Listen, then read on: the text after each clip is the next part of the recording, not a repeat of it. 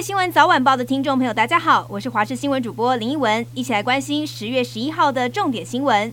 先来关心国庆焰火，十号晚间在台中中央公园释放，但是参与演出的灭火器乐团主唱杨大正事后 po 文质疑，通往表演场地的艺人车道站满民众，眼看就要来不及登台，他们请警方协助，却被警方回呛“谁理你们”。而对此，警方强调这次的活动并没有规划艺人车道，而且当时周边道路照明关闭，强行开放恐怕会有安全疑虑，而且可能是现场声响太大，远警提高音量说话。引发了误会。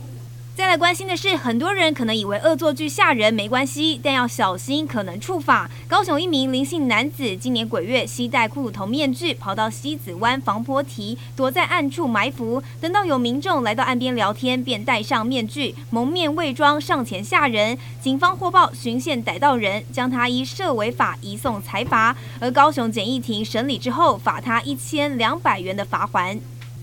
社会焦点：台北市内湖区瑞光路上的一间户外用品店，七号晚间发生火警。警方事后调查，起火点是店内贩售的包包。而从起火点的包包残骸当中，找到一个远端操控的点火器，现场还有浓浓的汽油味，发现是人为纵火。而十号警方持搜索票到嫌犯的桃园住家抓人。事后调查，这一名刘姓嫌犯是一名网红，疑似跟店家因为板凳包抄袭的问题起纠纷，竟然因此纵火。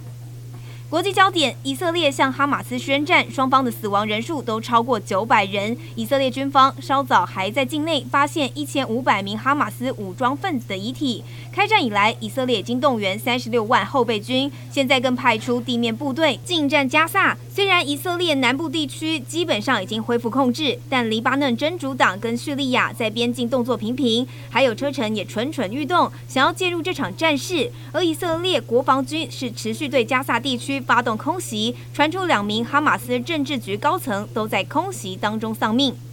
而以巴开战，有国人不满，说自己困在以色列特拉维夫机场，担心自身安危，想要改机票提早离开，因此寻求驻特拉维夫台北经济文化办事处协助，没想到却被冷回，请你上网订机票。而对此，外交部发表声明，表示痛心跟遗憾，强调这是污蔑驻外人员的说法，跟事实不符。透露是因为改票需要个人信用卡等隐秘资料，需要本人上网办理。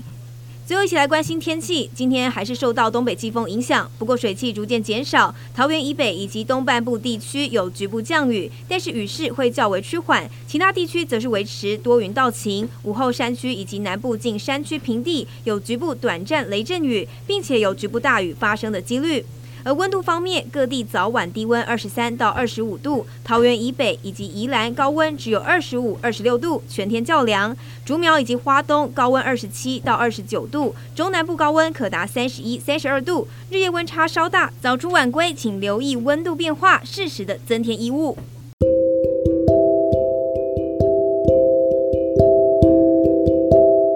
以上就是这一节的新闻内容，我是林文，非常感谢你的收听，我们下次再会喽。thank you